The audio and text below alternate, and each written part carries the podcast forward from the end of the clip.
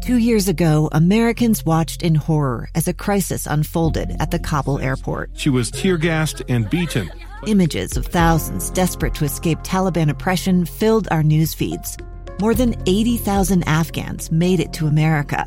But the story didn't end there. It was very cold. There was no power, no heat. Who would help our newest neighbors? I'm Andrea Smardon. In Stranger Becomes Neighbor, you'll hear the stories of some remarkable refugees who left their homes and their dreams behind only to start over from zero. Their only possession was three blankets. And you'll meet Americans who stepped up to help them. You want me to come when you deliver your baby. What can one person do in the face of an international disaster decades in the making? That's Stranger Becomes Neighbor.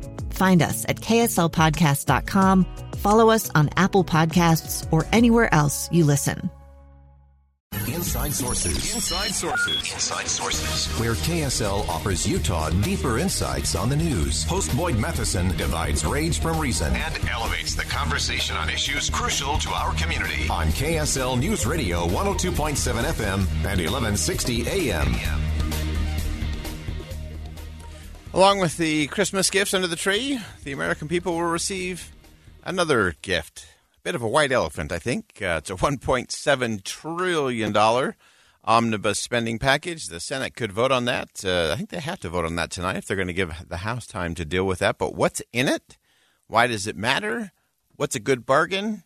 And what are the white elephants that we're all going to be paying for for decades to come? Let's begin.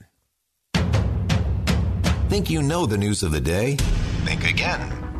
Well, later today, we do expect the Senate will vote on the $1.7 trillion omnibus spending bill, 4,155 pages. Uh, we think there'll be somewhere close to 7,500 earmark uh, spending pieces uh, in that legislation. How do we get here? How do we get out of here? How's it going to impact us as taxpayers? Uh, Patrick is the director of the Taxpayer Protection Alliance, joins us on the line. And uh, Patrick, uh, give us some sense. I know you're one of those few people who actually is reading the bill and looking for what's actually in it. Uh, what are we discovering as we go through the, that massive bill? Yeah, thanks for having me. Well, what we're discovering is sort of just a Christmas tree of all of these different um, you know, really stereotypical bad earmarks, right? There's like a couple million here for the Michelle Obama Trail. There's a couple million, million there for a wax museum. Uh, there's a few million here for various uh, progressive groups and unions. Um, it's just a bunch of really laughable things that, of course, everybody tells you oh, well, these are just a drop in the bucket. It's not a big deal. But the problem is, for the better part of the last few decades, we've left the bucket out in the rain, and it's full. and if you, you know, you keep putting drops in the bucket of a million here or a million there, or a couple billion every bill, eventually you get to the situation that we're in now. Um, and that, so that we're really troubled by that. But probably the most troubling thing isn't the, the earmarks; it's it's the all the increased spending for regulatory agencies to mm. to do a regulatory onslaught uh, once Republicans have control of the House. Yeah, uh, that is a, a, a, fantastic piece we got to get to in terms of the regulatory components to all of that. Uh, massive amounts there that often keep uh, big corporations or those who can afford an army of lawyers and lobbyists uh, to do well and to keep the competition out. We, we often don't think about that. And, so break that down for us a little bit. Uh, we often hear that big businesses, big big businesses whine and complain about regulation, but in some ways they kind of like it because it it uh, kind of creates a barrier to entry for some of those smaller, uh, hungry companies that are on their way up to actually compete. Yeah, absolutely. I mean, a perfect example is like minimum wage regulation, right? There's only some companies that can afford that. So sometimes companies will come out and say, ah, well, you know, we're paying well above the minimum wage and we should, you should raise it to what we're paying, knowing that their competitors can't afford mm. to pay it. And that, you know, that happens with any sort of other regulation too, whether it's an environmental regulation with an enormous cost, you know, some sort of equipment that they have to put on their or fixtures they have to put on their equipment to reduce the environmental impact that are super expensive that their competitors can't afford, or uh, various carve outs, right? There's there's all sorts of regulatory carve outs that will sometimes say, ah, it doesn't apply to this very narrow category of business, um, which maybe one or two companies will fit in. And it's it's concerning because we know we, now that Democrats see that they're not going to have total control of Congress. Um, they understand they're not going to be able to get anything through, and so once again, all of the new legislating is going to move even more so into the executive branch. Um, and we see increased funding in this omnibus bill for radicalized agencies like the NLRB and the FTC to the tune of several million dollars. I'm Dave Cawley, investigative journalist and host of the podcast Cold. Don't miss Cold's new season three, where I look into the unsolved disappearance of Sheree Warren, a woman last seen leaving her job at a Salt Lake City office in 1985. Police cast suspicion on Sheree's estranged husband and boyfriend, but never made any arrests or recovered Sheree's remains. Find Cold Season 3, The Search for Sheree, anywhere you get your podcasts. Wow. Uh, and, and, those things, uh, the regulatory stuff drives me crazy because there's a lot of those things that are just so over the top and so unnecessary. It becomes this burden. Like I said, it often protects big business and often really hurts the entrepreneurs and the small businesses which really are the heart and soul of the economy in the United States. Uh, as you look at it generally, anything else that stands out to you uh, in terms of things we as taxpayers ought to be watching for or demanding from our elected officials? Yeah, I mean, you know, this is not super popular on the right, but the the increased military spending, right? That's that's one way that Democrats would continue to lure Republicans into voting for these bills. But at the same time, look, a, a dollar a dollar taxed and a dollar spent, whether it's on defense or or other wasteful spending programs, um, you know, that has that same long term budget impact.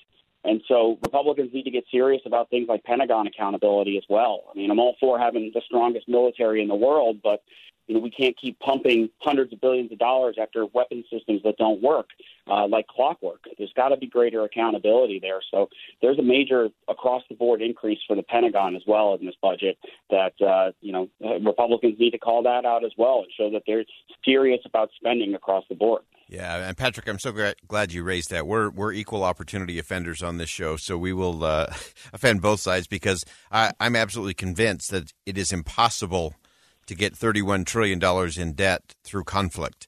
Uh, it's through collusion, and the collusion usually happens in a big omnibus bill where we don't have any transparency into the process.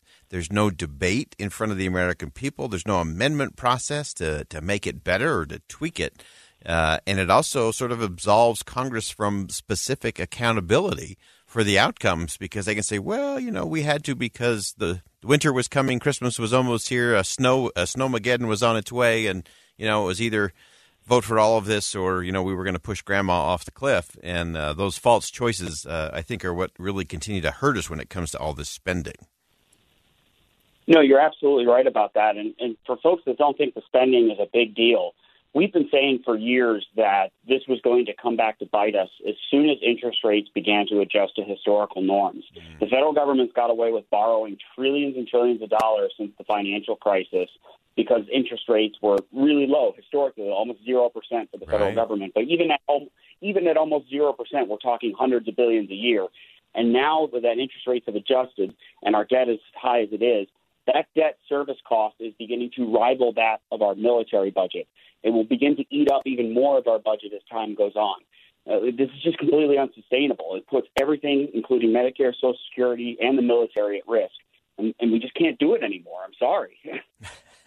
yeah, we're we're all for honesty on this program, and and uh, again, the both sides are, are guilty on this, and it is a, a collusion component that they just wrap all this up so they get what they want or they need for their reelection, uh, and taxpayers end up paying for it. And uh, and I'm so glad you you raised the point of the interest rate. Uh, it has been at almost zero. Uh, and if that goes up to just historic averages, not even a huge spike, just a historic average, uh, we'll, we'll, be spending uh, more on those interest alone payments than a lot of those other big budget items we often complain about in a budget. and so, as you look at it moving forward, Patrick, what are the things that uh, we ought to be demanding uh, as we as we move this forward? Because one, we know this is going to pass uh, probably tonight in the Senate and tomorrow in the House, so everyone can get out of D.C. Uh, in time for the holidays and uh, avoid the snowstorm. Uh, but what should we be looking at? What should we be demanding as we get into 2023? Yeah, absolutely. I mean, in the near term, should, you know, what we should have been demanding was a continuing resolution into next year. One of the big problems we have is we have a lot of members of Congress that are not no longer going to be in office next year that voted for this budget. They got all sorts of goodies and they're leaving without any sort of accountability. Um, so we need to stop that uh, in future cycles as well. Um, but we should be demanding. The, first, we need to begin looking at entitlement reform, as un, unpopular as that is. I mean, the, the Social Security trust funds um, they're running low, and those programs will begin to automatically cut themselves if we don't do something to adjust the kind of you know qualifications or what what's going in or what's going out. At some point, those those programs will cut themselves, whether we like it or not. Um, and we also need to look at spending freezes, freezing spending increases to be in line with the growth of the economy. The only way we're actually going to get out of this mess is, is to grow ourselves out of this mess. But we can't keep increasing federal government spending faster than the economy itself is growing. And that's what we've been doing. It's becoming a greater and greater share of GDP. That's why what Rand, something that Rand Paul has proposed, the penny plan, is brilliant. Yeah. If you just freeze government spending at a very or, or do a one percent cut within a matter of you know two or three years, you get to a more sustainable situation. It's not huge, and it's not unrealistic to ask all of these multi-billion-dollar agencies to find a penny for every dollar that they spend. Yeah, one percent uh, can make all the difference in the world, and uh, that applies to our personal fa- finances as well as well as it does to government finances. Uh, Patrick Hedger, uh, always great insight, director of the Taxpayer Protection Alliance. Uh, important discussion there. Uh, thanks for joining us today. Hey, thank you for having me. All right, great insight there from Patrick. And as you know, there's so many things that I do not like that are in this omnibus. The process itself. Uh, Congress needs to do its job, do it right, do it in September. Uh, do the hearings, do all of the appropriations uh, bills uh, during the course of the year, put all those 12, line them up, vote on them, and move it forward. Uh, and we have to get to that. If we don't, we'll end up having what we have now, which is a big mess, a lot of spending. Uh, I love that Patrick pointed out that, look, we're going to have to look at entitlement, or entitlement will start to have to cut itself. And so we can start making adjustments now uh, or we can have big draconian cuts later. And again, don't say you're doing this to help the poor and the most vulnerable because that's who's going to get hurt the most if we don't get this straight.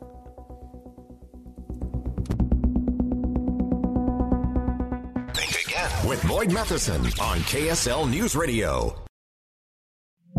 Two years ago, Americans watched in horror as a crisis unfolded at the Kabul airport. She was tear gassed and beaten. Images of thousands desperate to escape Taliban oppression filled our news feeds. More than 80,000 Afghans made it to America. But the story didn't end there. It was very cold, there was no power, no heat. Who would help our newest neighbors? I'm Andrea Smardon. In Stranger Becomes Neighbor, you'll hear the stories of some remarkable refugees who left their homes and their dreams behind only to start over from zero. Their only possession was three blankets. And you'll meet Americans who stepped up to help them. You want me to come when you deliver your baby. What can one person do in the face of an international disaster decades in the making? That's Stranger Becomes Neighbor Find us at kslpodcast.com, follow us on Apple Podcasts, or anywhere else you listen.